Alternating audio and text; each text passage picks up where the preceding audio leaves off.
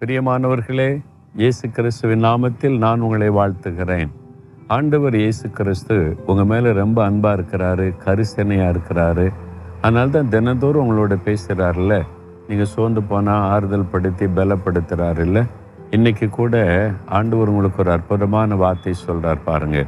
ஒன்று குறைந்தர் பதினைந்தாம் அதிகாரம் ஐம்பத்தேழாம் வசனத்தில் நம்முடைய கத்தராகிய இயேசு கிறிஸ்துவினாலே நமக்கு ஜெயம் கொடுக்கிற தேவனுக்கு ஸ்தோத்திரம்.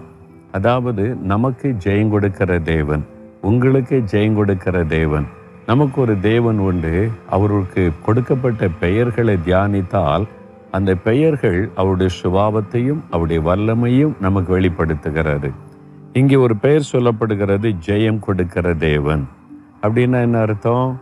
உங்களுடைய வாழ்க்கையில் என்ன போராட்டம் பிரச்சனை நெருக்கம் உபத்திரவம் சாத்தனால் வரக்கூடிய யுத்தங்கள் எதுவாக இருக்கட்டும் ஜெயம் கொடுக்கிற தேவன்.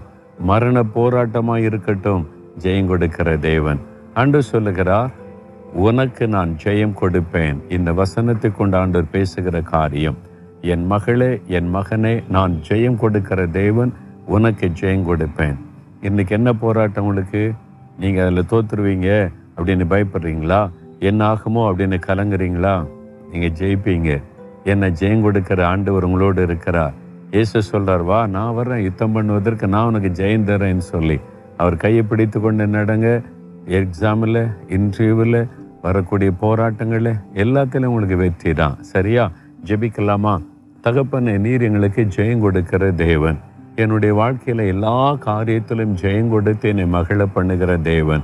நீர் இன்றைக்கு இந்த மகனுக்கு இந்த மகளுக்கு ஜெயம் கொடுத்து அவங்க எதை குறித்து பயப்படுறாங்களோ கலங்குறாங்களோ எதை இன்னைக்கு போராட்டமாய் சந்தித்து கொண்டிருக்கிறாங்களோ அதில் ஜெயம் கொடுத்து அவளை மேன்மைப்படுத்துகிற அன்பிற்காய் ஸ்தோத்திரம். இயேசு கிறிஸ்துவின் நாமத்தில் ஜெயம் கொடுக்கிற தேவனுக்கு ஸ்தோத்திரம் ஸ்தோத்திரம். ஆமேன் ஆமேன்.